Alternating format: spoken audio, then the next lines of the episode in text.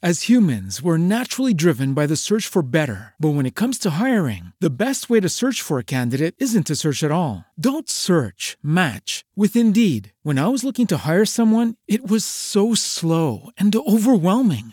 I wish I had used Indeed. If you need to hire, you need Indeed. Indeed is your matching and hiring platform with over 350 million global monthly visitors, according to Indeed data, and a matching engine that helps you find quality candidates fast. Ditch the busy work. Use Indeed for scheduling, screening, and messaging so you can connect with candidates faster. And Indeed doesn't just help you hire faster. 93% of employers agree Indeed delivers the highest quality matches compared to other job sites, according to a recent Indeed survey. And listeners of this show will get a $75 sponsored job credit to get your jobs more visibility at Indeed.com slash podcast. That's Indeed.com slash podcast. Terms and conditions apply.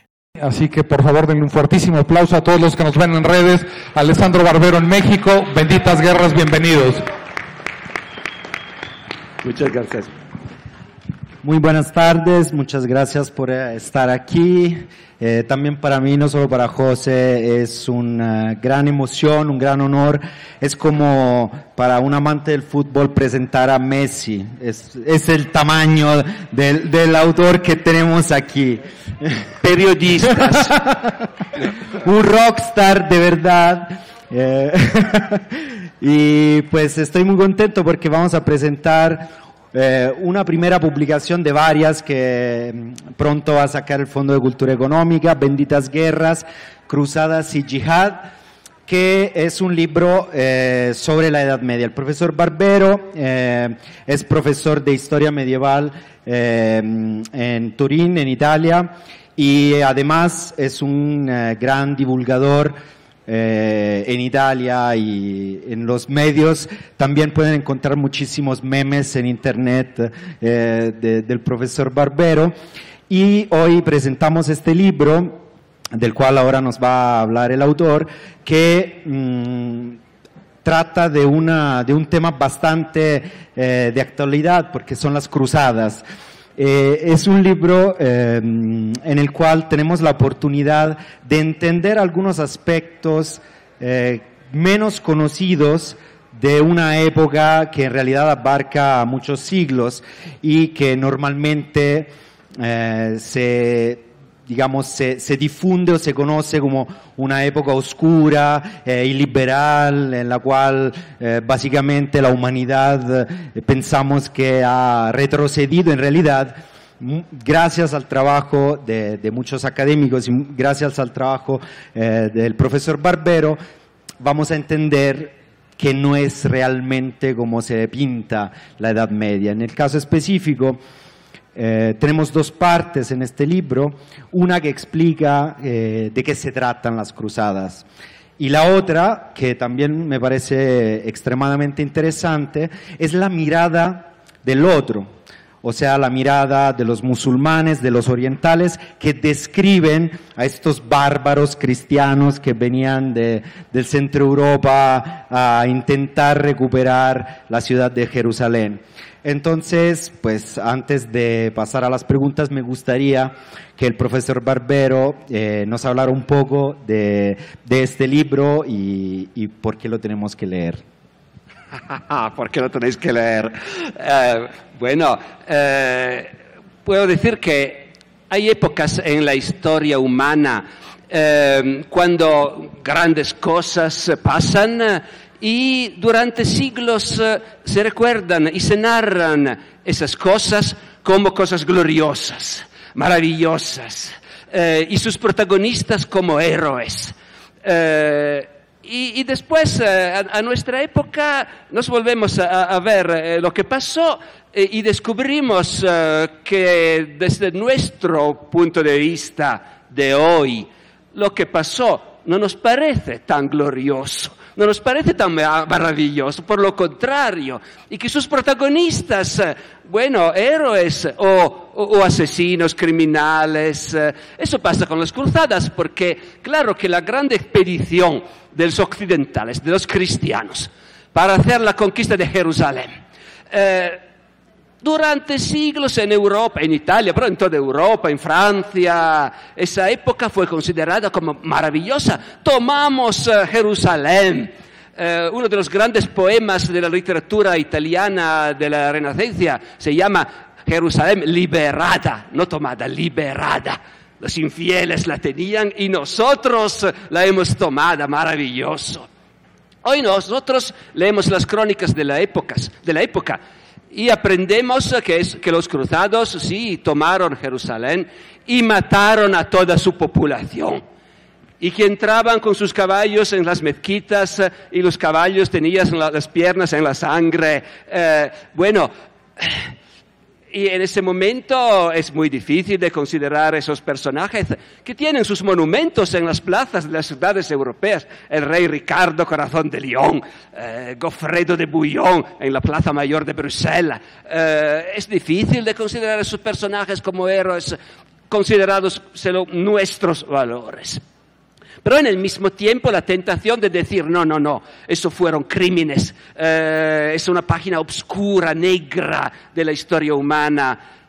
En eso también hay un peligro, porque nosotros tenemos eh, que hablar con los hombres del pasado y leer lo que ellos escribieron y comprender su manera de pensar y de ver las cosas, eh, sin la arrogancia de decir nosotros tenemos eh, una civilización mejor, nuestros valores son mejores que los de los caballeros cristianos del siglo XI o XII. Ellos creían que de tomar Jerusalén era una gran cosa, bárbaros, criminales. Nosotros sabemos mejor que ellos. Eso es un vicio de la civilización occidental, de siempre creer que, que nosotros creemos en ese momento es mejor de, lo que los otros creen en otras partes del mundo o en otras partes de la historia, ¿no? Y eso es un peligro. Eh, pues la tarea del historiador es de decir que las cruzadas, o si me permiten, la conquista de México, eh, los conquistadores españoles, todo eso nosotros tenemos que verlo y juzgarlo con nuestros valores de hoy, sí, pero también de comprender esos protagonistas del pasado con sus ojos y sus valores. Si no, es un imperialismo del historiador y eso es peligroso. Sí, en este sentido también hay una, una serie de, un abanico también de personajes, un ventaglio, que, que son distintos también. Entonces tú mencionabas eh, Ricardo Corazón de León y en el libro... Mm, eh, se, narra su historia, su carácter, que tampoco es tan luminoso como nos lo han contado, y a la vez hay personajes como Luis IX, eh, que pues fue un rey que no le fue muy bien en las cruzadas tampoco, y este libro está hecho de, como decíamos, bueno, como decíamos, como decían ayer en otra mesa, en otro escenario, eh, hecho por de anécdotas, donde las anécdotas nos iluminan segmentos y partes de la historia. Entonces, ¿cuál es, por ejemplo, una diferencia entre un personaje como Ricardo Corazón de León y Luis eh, Noveno? Bueno, eh, los dos son eh, grandes personajes de la historia nacional de Inglaterra y, de Francia, ¿no? Y es muy interesante de ver hoy cómo por lo pasado en los países de Europa se construyó una, historia nacional, una narración de la historia nacional, ¿no? Eh, el rey Ricardo Corazón de León. Yo creo que todo el mundo vio filmes eh, de Robin Hood, eh, a donde hay el malo rey Juan y el bueno rey Ricardo. Eh, esa es una leyenda que en la historia de Inglaterra es muy enracinada, ¿no? pues vas a ver lo que pasó realmente. los dos eran hermanos. Los dos no eran ingleses, nada, nada, nada, eran franceses, porque los reyes de Inglaterra a esa época eran franceses, hablaban francés, solo los campesinos hablaban inglés. Eso ya es un tabú en Inglaterra decirlo. Claro. El, rey Ricardo casi no fue a Inglaterra porque mandaba también una partida de Francia y pues eh, tenía que hacer cruzadas. Casi jamás, no, casi nunca fue a Inglaterra y eso hace que es el buen rey Ricardo. La gente no tenía memoria de, de pagar impuestos al rey Ricardo. Eh, el rey Juan sí, él estaba en Inglaterra, intentaba gobernarla y estaba en una época de desarrollo. Nuestro tema de la Edad Media que no fue tan oscura, eh, la crecita, el desarrollo de un país, eso quiere decir también más impuestos. Siempre en la historia eso pasa. Eh, es claro que la gente que tiene que pagar impuestos eh, dice, ah, no, eh, era mejor prima, la edad oscura cuando no había impuestos, no, no había Estado. el, rey, el rey Ricardo el rey Ricardo era un gran guerrero, muy amado por uh, los, caballeros y por los poetas, uh, porque hacer la guerra, es decir, que se paga, se pagan los hombres, uh, y por los, los, aristócratas de la época, que una cosa sabían hacer, la guerra, y la hacían muy bien. un rey que hace la guerra es un rey generoso, y los poetas lo celebran, los trovadores lo celebran. Nuestro buen rey Ricardo, generoso y que paga. Nosotros leemos las crónicas de la época y aprendemos que el rey Ricardo mataba a sus prisioneros, eh, después infieles, los, eh, los cristianos menos. Pasaba, pero no sistemáticamente. La guerra con los infieles era otra cosa. Uh, a nosotros no nos gusta, pero, pero, pero de decir, me repito, perdonen, de decir, estaba un asesino, estaba un criminal, eh no, estaba magnífico, rubio, eh, hermoso, sobre su caballo, eh, y, eso hemos que tenerlo en cuenta. El otro, el rey Luis, eso es otro, otro género de rey, otro, otro tipo de rey, eh, porque bueno, a la época todos son cristianos, todos son creyentes, todos creen muy firmemente que hay Dios y los santos y el diablo y paraíso e infierno, eh, pero hay los que saben que todo eso existe, pero se dicen, bueno, mmm, pensamos, eh, luego pensamos, pensaremos a eso. Y hay los que todo el tiempo piensan a eso. Eh, el, rey, el rey Luis eh, es un rey muy, muy religioso que toma muy seriamente el hecho de ser un rey cristiano. Lo que es fascinante en ese personaje es que los cronistas de la época que lo conocieron, hay especialmente un cronista, un gran señor de la corte del, rey, eh, Jean, Jean de Joinville se llama, que vivió muy cerca del rey, lo conoce muy bien, y después de la muerte del rey le piden a Joinville, escribe, escribe lo que recuerdas, escribe lo que sabes del gran rey, del rey santo. Y Joinville es un personaje que ama mucho al rey, lo respeta muchísimo, pero, pero te cuenta también lo que es eh, servir un rey santo.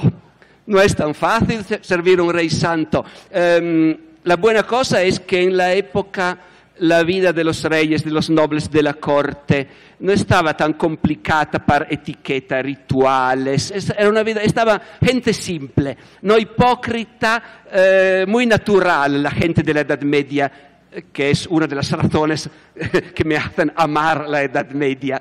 Y, y pues hay un rey santo, claro, y y, y, el rey santo es capaz de tomar su amigo Jean de Joinville y de decir, voy, voy a ponerte una pregunta. Eh, ¿Lo que gustarías más, eh, de ser leproso o de, o de, hacer un pecado mortal? Y el rey espera que, la, sabe que la, la respuesta buena, no, no, mejor ser leproso que de hacer pecados mortales. Y Joinville dice, ma yo preferiría hacer diez pecados mortales que ser leproso. Y el rey no estaba contento, pero se podía tratar así con los reyes de esa época. Eh, son anécdotas justamente que nos muestran la gente, porque es gente, son seres humanos, eso es lo más importante en contar lo que pasó, que los protagonistas son seres humanos. Y esto, eh, tú mencionabas también eh, el tema de la santidad de la cruzada, pero es muy, mm, eh, es muy apasionante en, entender cómo se pasa por, una, por un tema escabroso a lo largo de los siglos de las cruzadas, que es la imposibilidad que eh, prevé el cristianismo de matar y de hacer guerras hasta llegar al concepto de guerra santa. ¿Cómo se pasa? ¿Cómo se, cómo se logra hacer este salto increíble desde los cristianos que, que tienen problemas morales muy severos respecto a matar a alguien más y, ir a la guerra, a volver la guerra como algo que se tiene que hacer porque es una guerra santa? Sí, eso yo creo que es interesante y actual. Porque, bueno, nosotros eh, vivimos en un mundo donde las dos grandes religiones monoteístas, el cristianismo y el islam, son mayoritarias en una gran parte del mundo. Y claro que eh, tenemos la impresión que hay un mundo de tradición cristiana y hay un mundo de tradición islámica. Y cuando yo sé que un país eh, o un hombre es cristiano o de tradición cristiana, eh, me parece que tengo muchos elementos para comprender cómo piensa, sus valores, sus ideas. Y lo mismo si, cuando, cuando soy enfrente de, de, musulmanos. Me parece que, bueno, son musulmanos, leen el Corán eh, y puedo saber lo que piensan. La historia de la relación de las grandes religiones con la guerra muestra que no es así. Es muy fascinante de ver cómo los cristianos eh, en los siglos, en los milenios, pudieron cambiar totalmente su actitud frente a la guerra. Los primeros cristianos tomaban muy seriamente el hecho que no, tenemos que matar, eh, y la guerra es matar. Y eso quiere decir que los primeros cristianos no solo no hacían la guerra, ni tampoco el servicio militar. Esa es una de las, razones por las cuales el imperio romano no amaba a los cristianos. Un imperio militar fundado sobre el ejército. Y esos no quieren hacer la guerra, no quieren hacer el soldado. Imposible.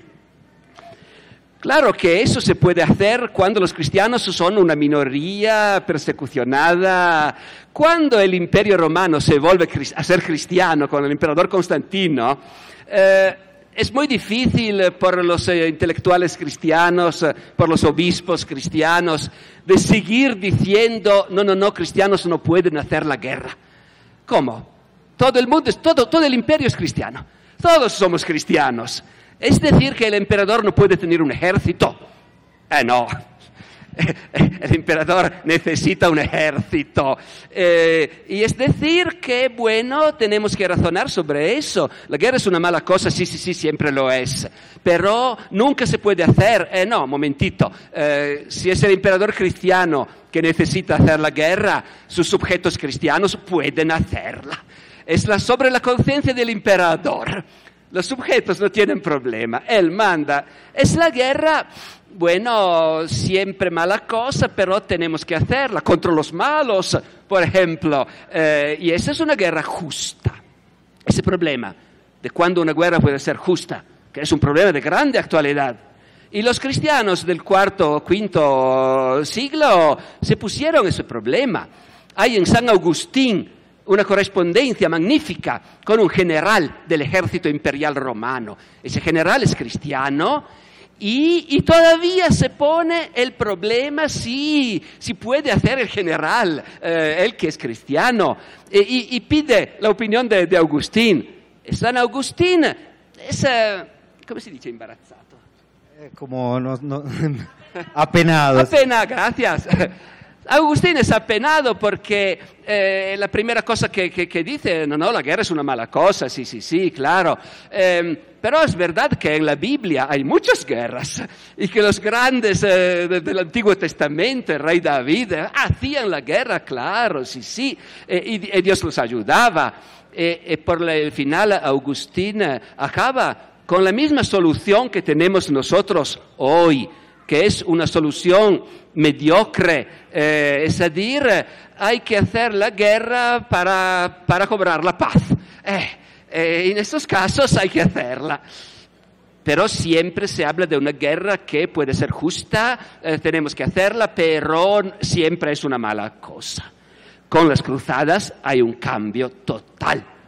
Porque con la cruzada es el Papa que pide a, los reyes, a los príncipes, a los caballeros y a todos los, los cristianos de, de, tomar Jerusalén.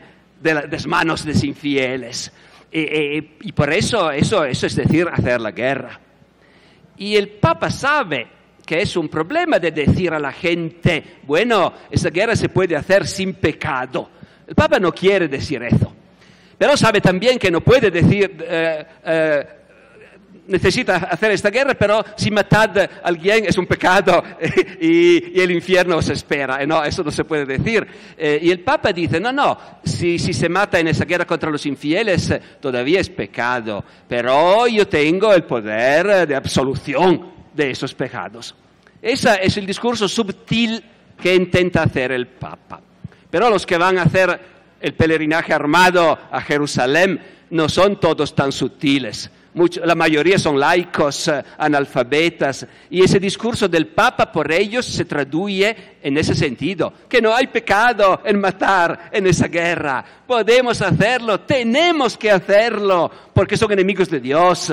Eh, y en ese momento, no desde el vértice de la, de la sociedad cristiana, sino desde la base, surge esa idea que hay guerras a donde matar es una buena cosa, Dios es contento, los que mueren en esa guerra son mártires, pero también los que matan en esa guerra son mártires, porque mártir quiere decir eh, la, la grandeza de Dios para la sangre, la nuestra, pero también la de los eh, enemigos.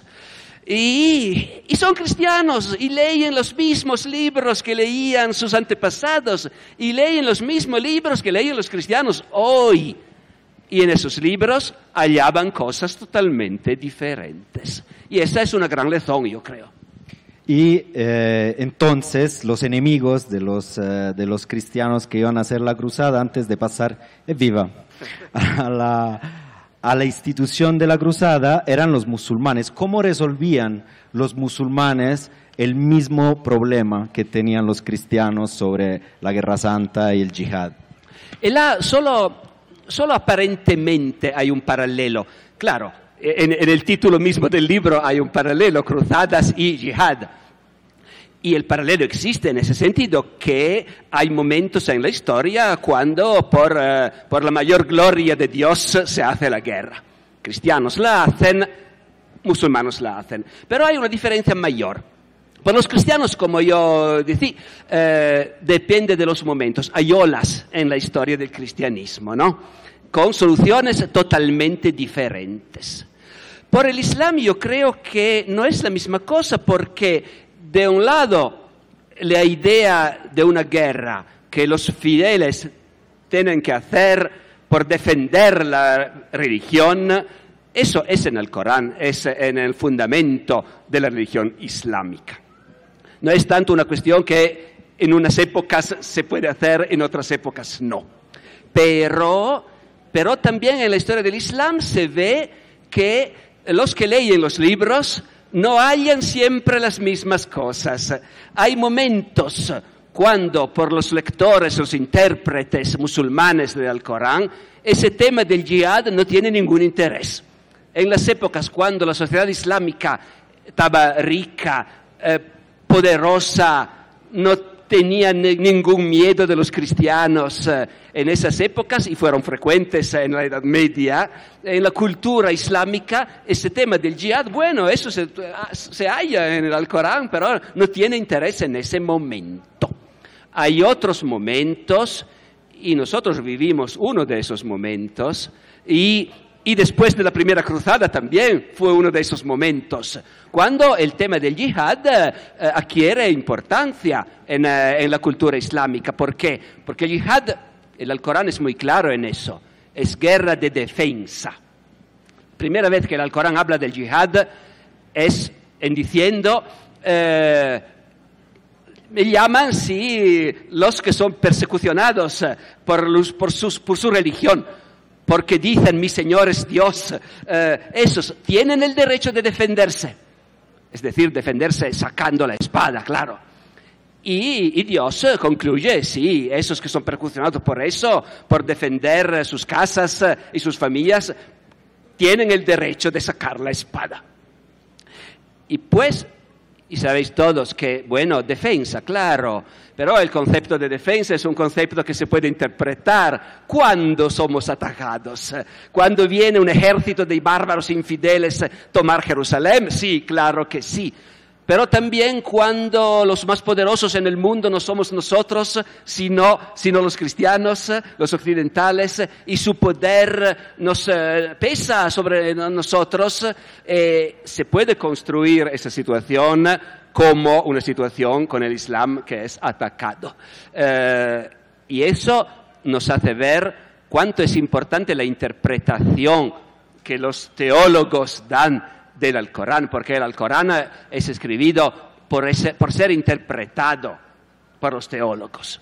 Y mismo cuando, incluso cuando habla de la, de la, del jihad, de la, de la, guerra santa, hay un momento muy interesante cuando, cuando Dios, Dios habla en el Alcorán, ¿no? Y Dios dice, eh, me preguntan si esa cosa de la guerra santa es una obligación por los creyentes. Y yo no quiero decir lo que es una obligación. Eh, porque si fuera una obligación, muchos que no son eh, capaces de hacerla, no sabrían qué hacer. Pues no es una obligación. Son ustedes que deben decidir cuándo es el momento de hacerla, esa guerra.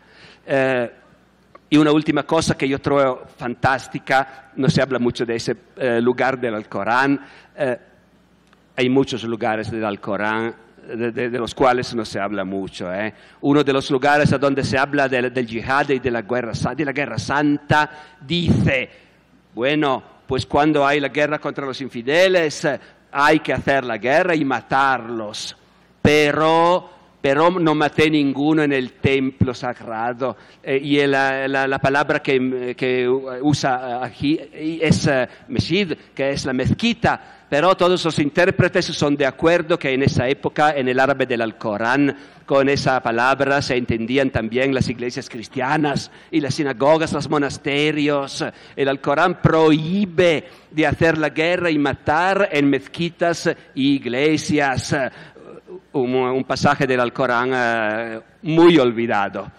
Y lo último, perdonen, pero so, yo, creo que Estamos eso aquí es, para es, ti, es ¿eh? muy interesante. Eh, nosotros en países cristianos eh, tenemos eh, tal vez la impresión que esa cosa del yihad es muy peculiar del Islam. Es eh, cosa externa frente a nuestra cultura, a nuestra tradición. Bueno, hay un momento en el, el Corán cuando se pone el problema de justificar esa guerra y Dios dice, claro que esa, la guerra hay momentos cuando es justificada. No saben que los judíos, cuando el profeta Samuel los dio, les dio un rey, el rey Saúl, eh, hicieron la guerra contra sus enemigos eh, y claro que se puede hacer. Eh, en otras palabras, cuando el Alcorán debe justificar la guerra, el yihad dice, bueno, eh, leer, de leer la Biblia es suficiente, se, se halla en la Biblia todo eso, no hay problema. Pues sí, de todas maneras Dios es, le gusta ser ambiguo en sus, en sus indicaciones que tienen que ser siempre interpretadas. Y um, quería también que, tocáramos un poco el tema de la institución de, la, de las cruzadas, que uh, a veces se considera como momentos específicos en diferentes eh, siglos, pero que en realidad se vuelven una institución, como si fuera un flujo constante que durante siglos va hacia la Tierra Santa. ¿Cómo son estas cruzadas como institución? No, refleten, refleten la, el desarrollo de la Europa medieval. Uh, la primera cruzada, en fin, del siglo XI, bueno, somos en una Europa que ya desarrolla eh, y es una Europa llena de jóvenes, eh, llena de energías, pero, pero muy pobre, muy pobre. Eh, después de siglos de, de, pobreza y de declino, esa Europa, por la primera vez, después de siglos y siglos, eh, concibe el proyecto de enviar un ejército en otro continente. Eh, pero eso no se hace de manera muy organizada. Eh, muy simplemente el Papa invita a los príncipes cristianos de hacer eso. Eh, no es un mundo organizado, centralizado. No, es un mundo desorganizado de poderes locales, regionales. Y todos esos, los que deciden de ir, van, van de pie esos van de pie de Alemania o Francia o Italia a Jerusalén, pasando para Constantinopla. Eh, no hay una organización económica, militar, naval. Eh, empieza de existir, pero solo empieza. Y esta cruzada, bueno, es la, es la única que tiene un suceso completo. Toman Jerusalén. Y no solo Jerusalén, un reinado porque una, una partida considerable del, vecino oriente eh, se transforma en el reinado cristiano de Jerusalén. Y ese reinado hay que defenderlo porque claro que los musulmanes no son nada contentos. Eh, una armada de bárbaros infieles vino a tomarnos la ciudad santa. Jerusalén tiene ese privilegio terrible de ser la ciudad santa de las tres grandes religiones. Eh, y eso provoca consecuencias. Bueno, ese reinado de Jerusalén tenemos que defenderlo. Las cruzadas, las otras cruzadas, eh, normalmente los manuales hablan de ocho, nueve, depende, pero hay muchas. Son más organizadas, porque en ese momento es cuando los musulmanes vencen y hay problemas a Jerusalén que el Papa el Papa decide, ah, no, ahora, ahora tenemos eh, otra vez que pedir la ayuda de los cristianos, pero como Europa crece, es cada año más rica, más organizada, eh, eh, y el problema no es solo de decir, bueno, los que quieran ir se vayan de pie. No, no, no, no. son más, las cosas son más complicadas tenemos que decidir eh, va, bueno, el rey de Francia decide yo voy, eh, ¿y cuánto va a costar todo eso?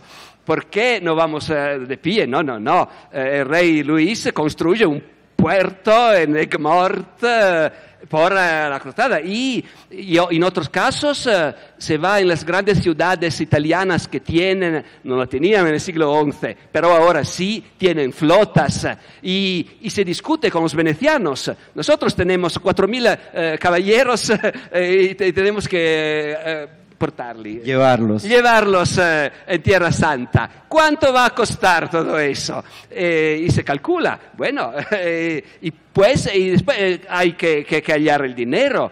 Y el Papa dice, los reyes que intentan hacer la cruzada tienen el derecho de poner impuestos especiales por eso. En ese sentido es una institución. Cuando el Papa dice, eso va a ser una cruzada, hay muchas consecuencias institucionales. Y también muchas ventajas para los que participan a las cruzadas, las personas que van en Tierra Santa, que luego se van años eh, eh, sin regresar, tienen ventajas. ¿Qué tipo de ventajas tenían? Claro, porque en una sociedad compleja, se dice compleja. Compleja. Compleja, perdonen. En una sociedad compleja, el que parte puede ser que tiene pleitos, por ejemplo. Eh, y si yo tengo un pleito, ¿qué, qué, hace mi mujer que, que dejo a, a, casa eh, con un pleito? Es difícil. Eh, no, no, yo no parto eh, si el Papa no declara que todos los pleitos de los que parten por la cruzada eh, se hayan eh, interrumpidos. Se suspenden. Suspendidos. bueno, claro, eso es una consecuencia jurídica, un privilegio necesario. y cuando yo no estoy en mi casa, si alguien quiere hacer otro nuevo pleito, no puede hacerlo antes que yo vuelva. Eh, eso se hace porque justamente esa sociedad es una sociedad donde el dinero cuenta mucho eh, y circula mucho. Eh, ya no es la sociedad de los, siglos, de los siglos oscuros como en los primeros siglos después del fracaso del Imperio Romano. tú en varios momentos en el libro hablas de que la guerra es también, además del desencuentro y de las luchas y de las batallas, un momento para observarse para conocerse y para describirse. Y entonces me gustaría que eh, nos presentaras este personaje de Anna Comnena, la hija del emperador del Basileus Alessio Comneno, y qué papel tiene y qué rol tiene en esta historia. Eso es interesante por el historiador profesional, espero por ustedes también, pero eh, ¿cuál es el problema? Que yo que estudio la Edad Media la conozco porque los medievales eh, escribían, escribían mucho y nosotros hablamos con ellos, leímos sus crónicas, sus obras literarias, sus documentos. Pero siempre se trata de ver la gente de Europa con sus propios ojos. Son ellos que nos cuentan cuál estaba su mundo. Con la cruzada, por la primera vez, tenemos relatos de gente que pertenecía a otros mundos, a otras civilizaciones, a la civilización árabe musulmana, a la civilización cristiana, pero muy diferente de los bizantinos, de los griegos de Oriente. Por la primera vez tenemos relatos de gente que ve los cristianos de Europa como no solo eh, bárbaros normalmente, infieles eh, desde el punto de vista de los musulmanos, pero en general como otros, otros que no conocimos y que vienen eh, y los vemos a venir. Y, muchos autores hablan de esa experiencia, de encontrar esa gente, los príncipes y los caballeros y los curas y la gente normal, la pequeña gente del occidente. Y uno de esos eh, eh, testigos es una princesa bizantina. Se llama Anna, Anna Comnena, y es la hija del emperador del Basileus de Constantinopla. Y como los cruzados iban de pie a, Jerusalén, pasaron en Constantinopla. Y ella los vio venir. lo que es interesante es que es, es una mujer muy, muy cultivada, de una cultura que no es tan uh, distante de la nuestra en ese sentido, que leí los trágicos griegos. Esa mujer leía Eurípides. Nosotros también, eh, los cruzados no. Los cruzados, los cruzados no, no, sabían el griego, no sabían nada de la cultura griega antigua. Ana los ve venir y nos dice cosas muy interesantes sobre, sobre esa gente que son nuestros antepasados, nuestros los europeos, pero también los vuestros de una manera. Eh, ¿Qué gente era? Eran, dice Ana, gente desordenada, eh, sin organización. Justamente en el imperio bizantino hay un emperador que manda y todos los otros sirven y las reglas son claras. Cuando vienen los cruzados, ¿quién es su jefe? Yo soy el jefe. Bueno, bueno, bueno. Pero, pero mañana otro jefe viene. Y mañana después otros y otros y otros. Hay muchísimos jefes. Y todos esos jefes quieren ser recibidos para el emperador. El emperador tiene que recibirlos. Y esos jefes hablan. Los occidentales, él no dice occidentales, él dice los francos y también los celtas, ¿no?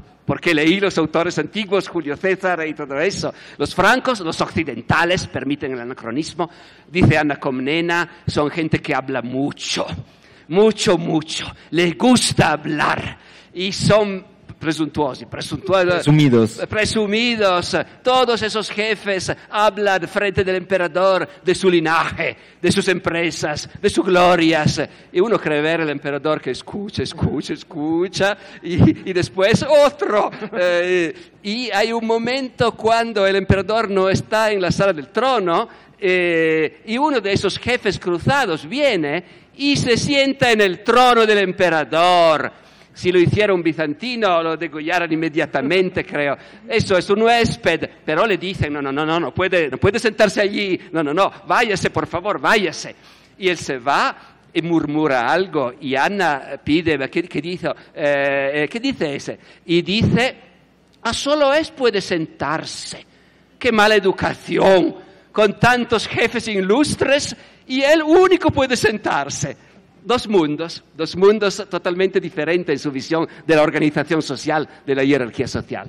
Y, e- era de todas maneras una tradición cristiana, la, de, la del imperio bizantino, no eran musulmanes, eran... No, no, claro, eran cristianos y, y los dos, los occidentales, católicos, latinos, a la época se decía latinos y griegos, porque esa era la diferencia fundamental. Nosotros pregamos en latino, los otros pregan en, griegos, en griego. Y como nosotros el griego no lo hablamos y no lo comprendimos, no sabemos qué dicen cuando, cuando ruegan. Eh, ¿Qué dicen? Eh, Las mismas cosas que decimos nosotros, otra cosa. Eh, y pues eh, en el occidente de esa época ya hay la dominación del Papa sobre la Iglesia que no existió siempre. En el primer milenario la Iglesia en Europa estaba una organización anárquica, eh, sin un eh, gobierno central. Sí, el Papa de Roma, claro, es muy importante que los pequeños obispo- obispos de otras ciudades, porque Roma es Roma, pero el Papa de Roma no tenía el poder de gobernar la Iglesia. Ahora sí, todo cambió y es otra razón por qué los cristianos de Oriente decidieron nosotros con los latinos nada que hacer, no queremos más ser una sola iglesia, porque nosotros de obedecer al Papa de Roma, no. Eh, otra cosa estaba el matrimonio de, los curas, claramente, porque jamás eh, no había estado obligación de no, de no esposarse y, y ahora eh, los latinos la tienen y los griegos no. Como saben, ahora todavía los curas griegos, Se pueden casar. eh, sí, claro, se casan. As humans, we're naturally driven by the search for better. But when it comes to hiring, the best way to search for a candidate isn't to search at all. Don't search, match with Indeed. When I was looking to hire someone, it was so slow and overwhelming. I wish I had used Indeed. If you need to hire, you need Indeed. Indeed is your matching and hiring platform with over 350 million global monthly visitors, according to Indeed data, and a matching engine that helps you find quality candidates fast. Ditch the busy work. Use Indeed for scheduling, screening, and messaging so you can connect with candidates faster. And Indeed doesn't just help you hire faster. 93% of employers agree Indeed delivers the highest quality matches compared to other job sites, according to a recent Indeed survey. And listeners of this show will get a $75 sponsored job credit to get your jobs more visibility at Indeed.com slash podcast. That's Indeed.com slash podcast. Terms and conditions apply. It is Ryan here, and I have a question for you. What do you do when you win?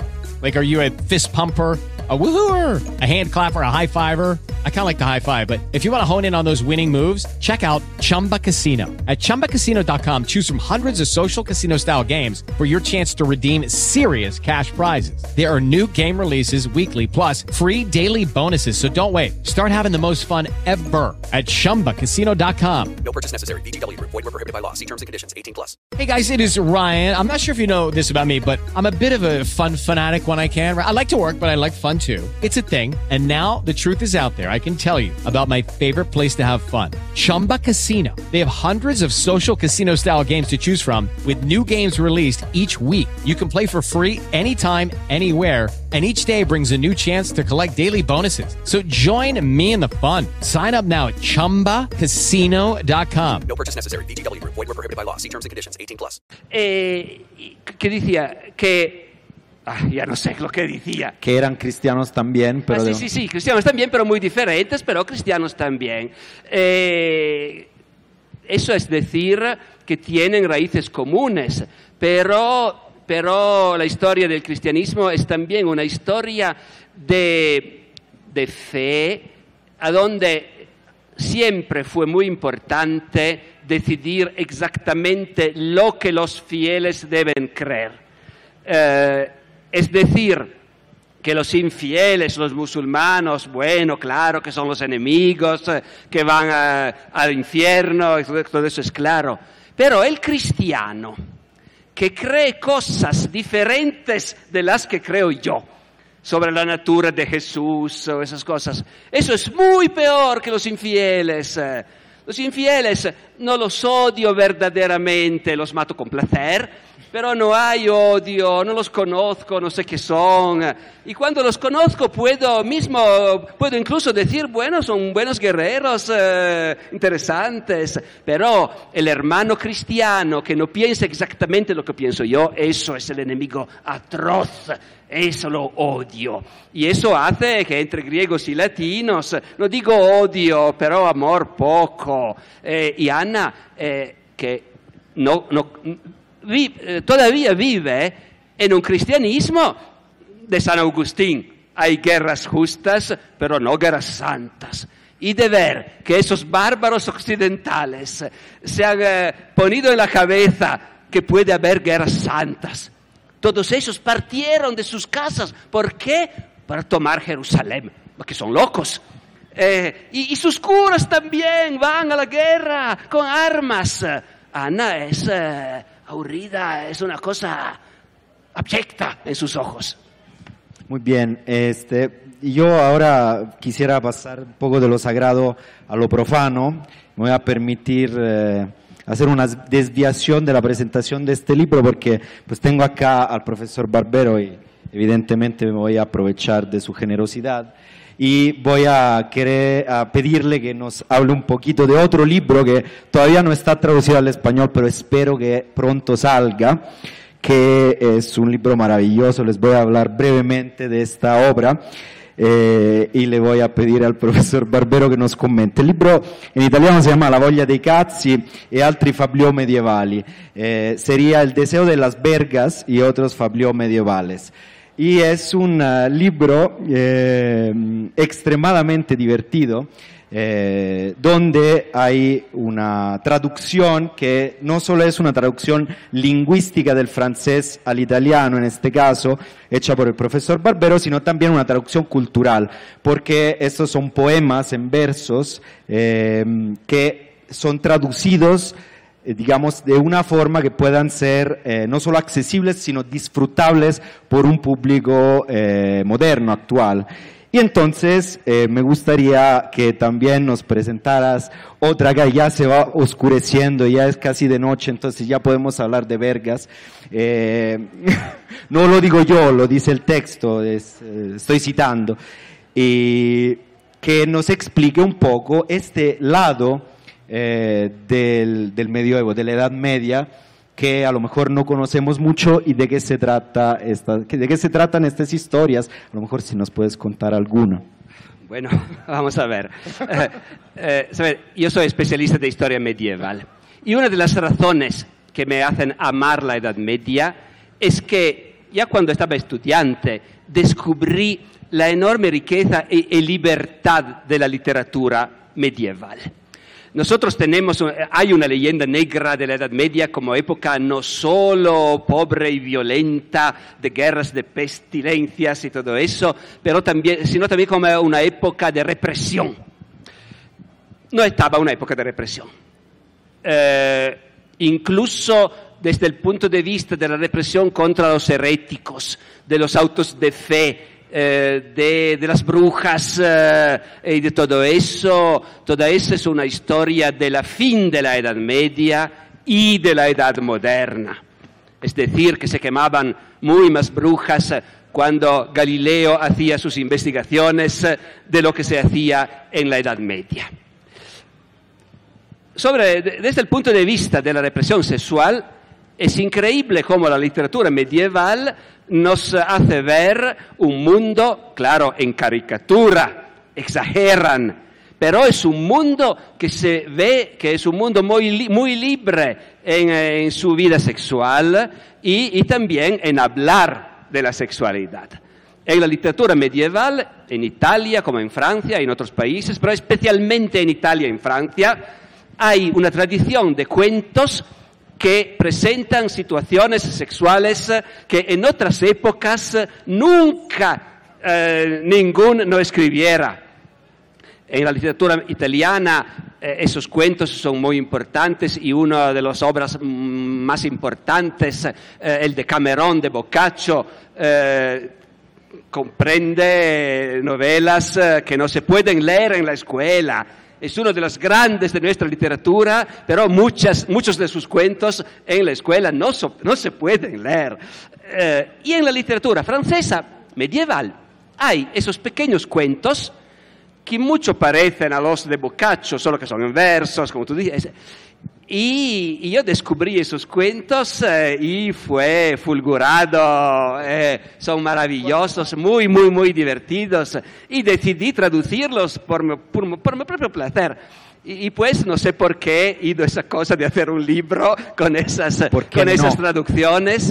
eh, y bueno, eh, to- to- esa es la historia, no soy yo.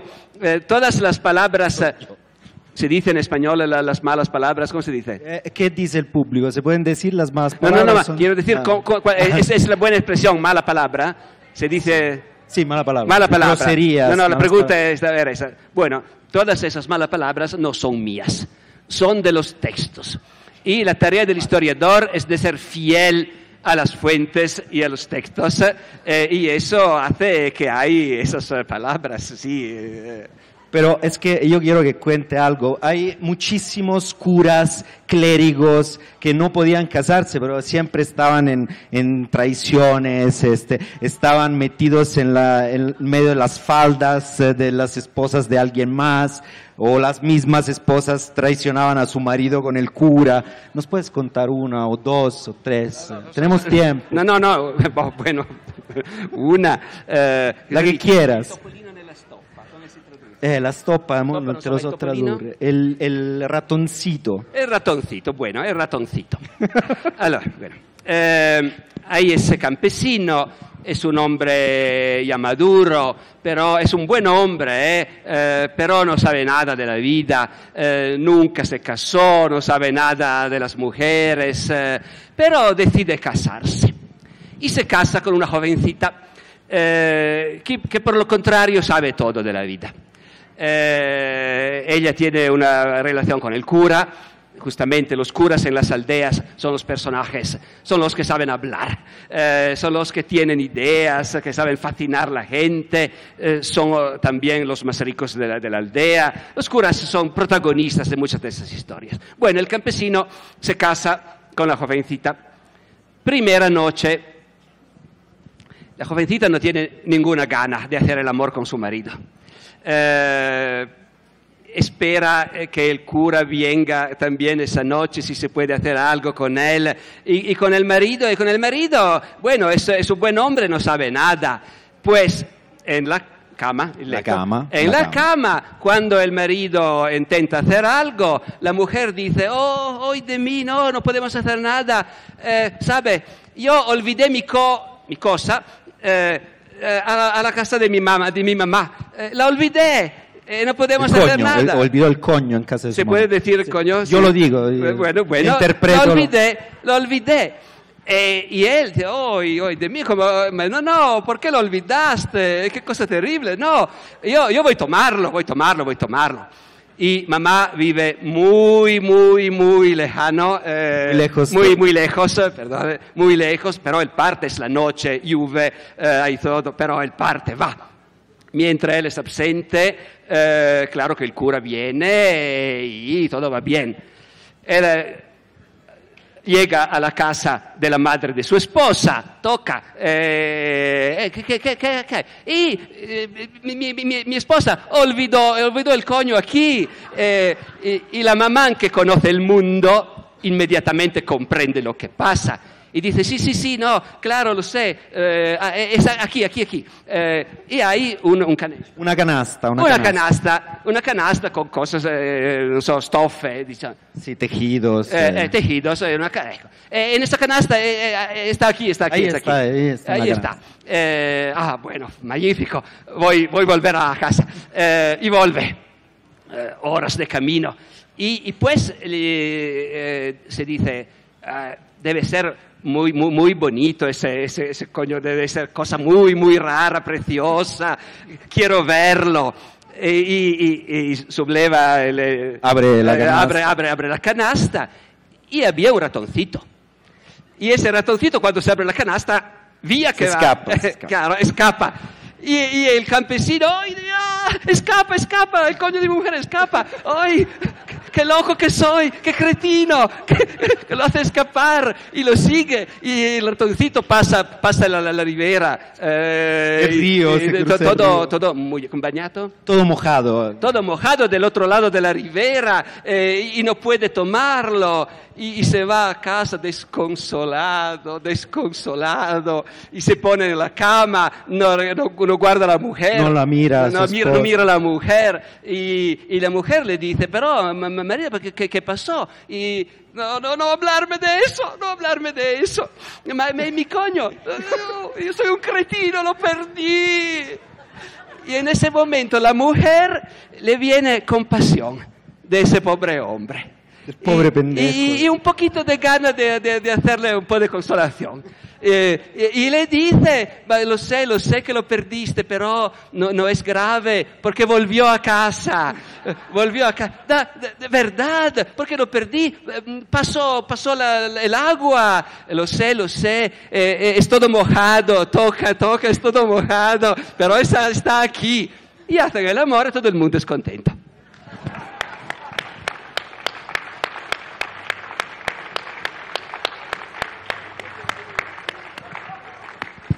Tenemos tiempo por otro cuento, cinco minutos más. no, pero me, gustaba mucho la, la idea de, hablar de este libro porque eh, es iluminar, eh, digamos, aspectos que no nos esperamos. Eh, en una época en la cual hablar de ciertos temas hoy probablemente es más escabroso que en la época de, de los fablios medievales. Y entonces también romper un poco nuestras convicciones eh, históricas que se vuelven mitología más que, más que historia. Entonces, mm, la última pregunta podría ser cuál es la receta para no caer en este tipo de errores, tanto cuando se habla de, de- de historia, bueno, yo lo llevo a mi campo, que es el periodismo, y las dos grandes preguntas que ayer decías que se tienen que hacer cuando se investiga la historia. ¿Y cuál es la receta para no caer en esta, en esta mitología o, o en esta confusión que luego puede volverse pues, muy grave? Por la última es una pequeña pregunta. ¿eh? Ah, Saben, eh, nosotros eh, eh, tenemos la necesidad de eh, imaginar la historia como una asociación de épocas, cada una con sus características, ¿no? netas. eh, con, eh, inicio y, final, y la Edad Media comienza con las invasiones de los bárbaros y se acaba con la descubierta de América. Esas son invenciones porque las épocas no existen en la realidad. ¿En qué época vivimos nosotros? Cuando yo estaba niño se vivía en la época atómica, pero también en la época espacial. Ahora no creo, atómica, Atómica, siempre, pero sí, no se dice, casi. pero no se dice la época atómica. Cuanto a la espacial, no se habla nada de eso. ¿Cómo se llama nuestra época? Lo sabrán los historiadores eh, eh, después de mil años. eh, ellos decidirán qué, qué etiqueta colar eh, a, nuestra Pegar a nuestra pe- a- pegar a nuestra, a nuestra época. Y por la Edad Media, que, nunca no existió, solo es una sucesión de siglos que nos creemos que tienen algo común y por eso los consideramos como una sola época. Pero en verdad, cuando vas a ver, esa fue una época de cambios continuos, como todas épocas, siempre, siempre la vida humana cambia, no hay sociedades eh, que no cambian continuamente. Eh, el problema es un, es un problema con todas las épocas. Los romanos, los griegos, los antiguos. ¿Pero por qué los antiguos? Pero solo porque dos mil años ya pasaron, pero es ridículo, no tenían nada de antiguo, estaban muy modernos. eh, eh, Con la Edad Media hay otro problema, porque esa idea no solo es la etiqueta artificial de una época, pero también es una etiqueta negativa ya no somos en la Edad Media. Eh, acabó la Edad Media, cosas de Edad Media, cosas de medioevo. No, ecco, los periodistas hacen eso Ahora, todos los días. Esto bueno, eh, la solución no es de convencer las gentes que no hubo una Edad Media obscura, supersticiosa, cuan- que cuando se pasaban cosas terribles, eh, con inquisidores eh, malísimos, eh, torturas, autos de fe, porque la verdad es que nosotros amamos muchísimos esa imagen la idea que fue esa época obscura, pero también con gloriosos caballeros eh, y dragones y magos eh, y todo eso, la gente la ama muchísimo. Los escritores, eh, los autores de novelas, los realizadores de cinema aman muchísimo todo eso. No se puede eliminar eso. Lo que se puede hacer es de decir, atención, no corresponde a la realidad, es un lugar de nuestra imaginación, es un lugar de nuestra fantasía. Eh, ¿Y cómo pasa que tenemos una idea tan mitológica, tan legendaria de una época, que no tiene casi ninguna relación con la realidad de esa época, que fue, lo repito, una época de desarrollo de la modernidad? y una época muy, muy rica, muy libera y otras cosas.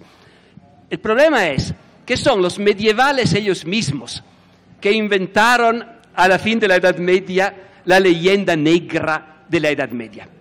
Imaginen, hay una época de desarrollo, de crecencia, Crecimiento. crecimiento, de crecimiento, siglos de crecimiento. Una sociedad poderosa, rica, mucho dinero, muchas ideas, se construyen catedrales maravillosas, eh, se va a fare la conquista de Jerusalén, justamente, eh, se escriben libros maravillosos, la Divina Comedia y todo eso. Tenemos que, bueno, Dos minutos. brevemente. Se resolven problemas eh, que fueron problemas imposibles de resolver siglos durante. ¿Cómo es que los libros costan tanto? Eh, claro, tenemos que escribirlos todos a la mano. Eh, un libro son tres meses de trabajo de un especialista. Claro que costa dos mil dólares. Eh, pero eso es un gran problema. Y en la fin viene un hombre de la Edad Media que se llama Gutenberg que inventa la impresión. Y, quieren conocer el mundo, el océano. Es difícil, no tenemos los barcos que pueden eh, hallar en el océano. Pero ahora sí, ahora sí, después de siglos de crecimiento, tenemos esos barcos y vamos y descubrimos América. Un hombre de la Edad Media, Cristóforo Colombo, descubrió América. Y en ese momento, toda esa civilización se dice, somos grandes, somos fuertes, somos modernos. Ya que los abuelos no estaban tan buenos, no, los abuelos que escribían sus libros a la mano y que no sabían que América existía, una época obscura. Pues viene el doctor Luther eh, en, Alemania y desafía el Papa y en todo el mundo protestante se dice, ah, ahora somos veros cristianos. Antes, los abuelos que obedecían al Papa, supersticiosos, obscuros, la Inquisición, siglos obscuros, la Edad Media. Eso es lo que pasó. Bueno, ahora desafortunadamente, como siempre, por favor. Alessandro Barber. preguntas o algo, tenemos, no tenemos nada más detrás. Pues puede haber preguntas, lo que quieran.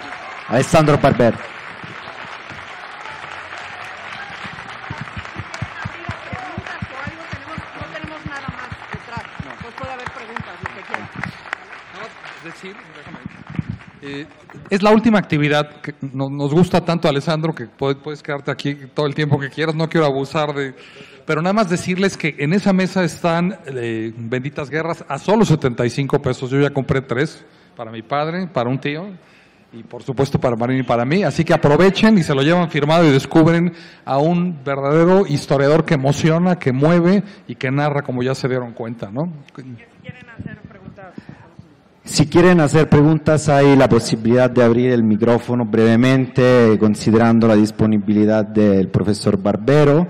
Y pues adelante, si alguien quiere. Hay un micrófono que se le puede pasar eh, o... ¿Sí?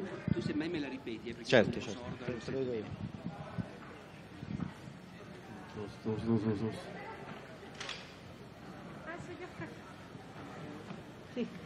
¿Me escuchan? Sí.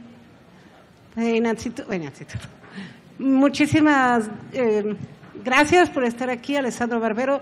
ayer lo ataqué para declararle mi admiración profunda y bueno, estoy igual, no puedo ni hablar de la emoción de saber que está aquí presente. Y la pregunta es, ¿qué sucedería para que toda esta libertad que había en esa época, en, un- en una época de todo este largo medioevo, para que ya no hubiera tanta libertad de expresión, de lenguaje, de costumbres? ¿En qué momento, qué habrá pasado que se volvió todo tabú, censura, hipocresía? No sé si hay algo que lo detonó o, o así nada más. Gracias. Eh, Scusa, potrei anche fare la, la domanda? No, no, ma eh, No, no. Gracias. Muchas Gracias. gracias, muchas gracias. No, eh, eh, es uno de los interrogativos mayores de la historia en realidad. Es decir, que en Europa el progreso va con la aumentación de la represión de las reglas y de la intolerancia. La Edad Media empezó como una época muy, muy pobre y... ¿Ha retrato? Retrasada. y, y no había mucha represión y había mucha libertad de discusión. Y creciendo, la libertad de discusión disminuye. Los judíos vivían, vivían eh, en Europa tranquilamente, no había antisemitismo, claro, no estaban como nosotros, decían los cristianos, pero la iglesia enseñaba que no había ningún problema a vivir eh, con los judíos en las mismas ciudades eh, y, nos nosotros vemos que esa sociedad crece, ya lo dijo, pero lo repito, eh, cada siglo nos presenta un mundo más rico, más profundo, más sofisticado, más inteligente, que hace más libros y más interesantes, que construye edificios más siempre más interesantes e importantes. Y en el mismo tiempo empiezan represiones. En el mismo tiempo la Iglesia empieza a decir, no, no, aquí se, discute demasiado, hay demasiadas discusiones, demasiada libertad, hay que construir un organismo para ver lo que los cristianos eh, dicen y enseñar que no se puede decir lo que se quiere. Ese organismo, la Inquisición, se inventa en el siglo XIII, en una Europa riquísima. Antes eh, no existía, ahora existe. La obsesión de las brujas antes no existía, o sí existía porque los campesinos siempre creyeron que las brujas existen, pero hay leyes de Carlomagno en el siglo IX, 8 o 9, que dicen no es de buenos cristianos de creer que las brujas existen, y mucho menos de matarlas. Los cristianos no deben hacer eso. Y en el siglo XIII y XIV, cuando la sociedad medieval es muy, muy más rica y cultivada y sofisticada que en la época de Carlomagno, los reyes y los papas empiezan de pensar que no, tal vez las brujas existen, sí, eh, tenemos eh, que, tomarlas eh, y quemarlas. y con los judíos eso mismo.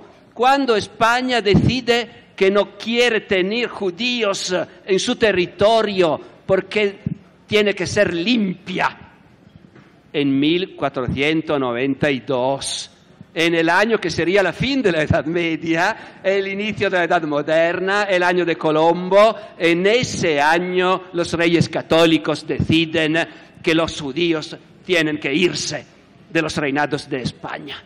Eh, ¿Por qué? ¿Por qué? ¿Por qué? Es muy triste, sería magnífico si una sociedad más rica y más inteligente y más cultivada fuera también eh, naturalmente, inevitablemente más tolerante.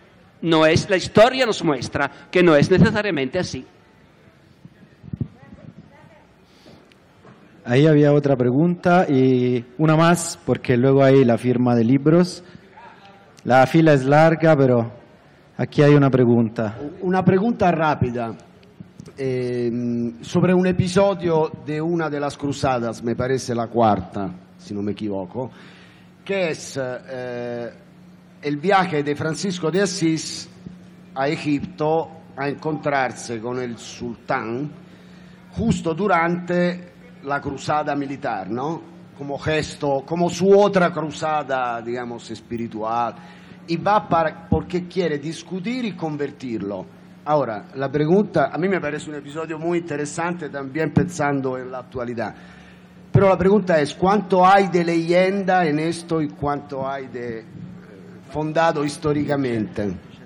No, no, no es leyenda, eh, es verdad, sino que tenemos que comprender lo que Franci- San Francisco pensaba eh, en el contexto de su época. Eh, es totalmente, eso, eso son, hechos, son hechos. Hay una cruzada, la quinta, en Egipto, como, como los musulmanes tomaron Jerusalén, eh, la guerra contra los musulmanes se volvió una guerra total en toda la Mediterránea. Esa cruzada van a tomar el Egipto, intentar de tomarlo. Eh, y en el campo de los cruzados viene San Francisco y San Francisco decide de, eh, que, que- irá a ver el sultán y hablar con ellos. Y lo hace.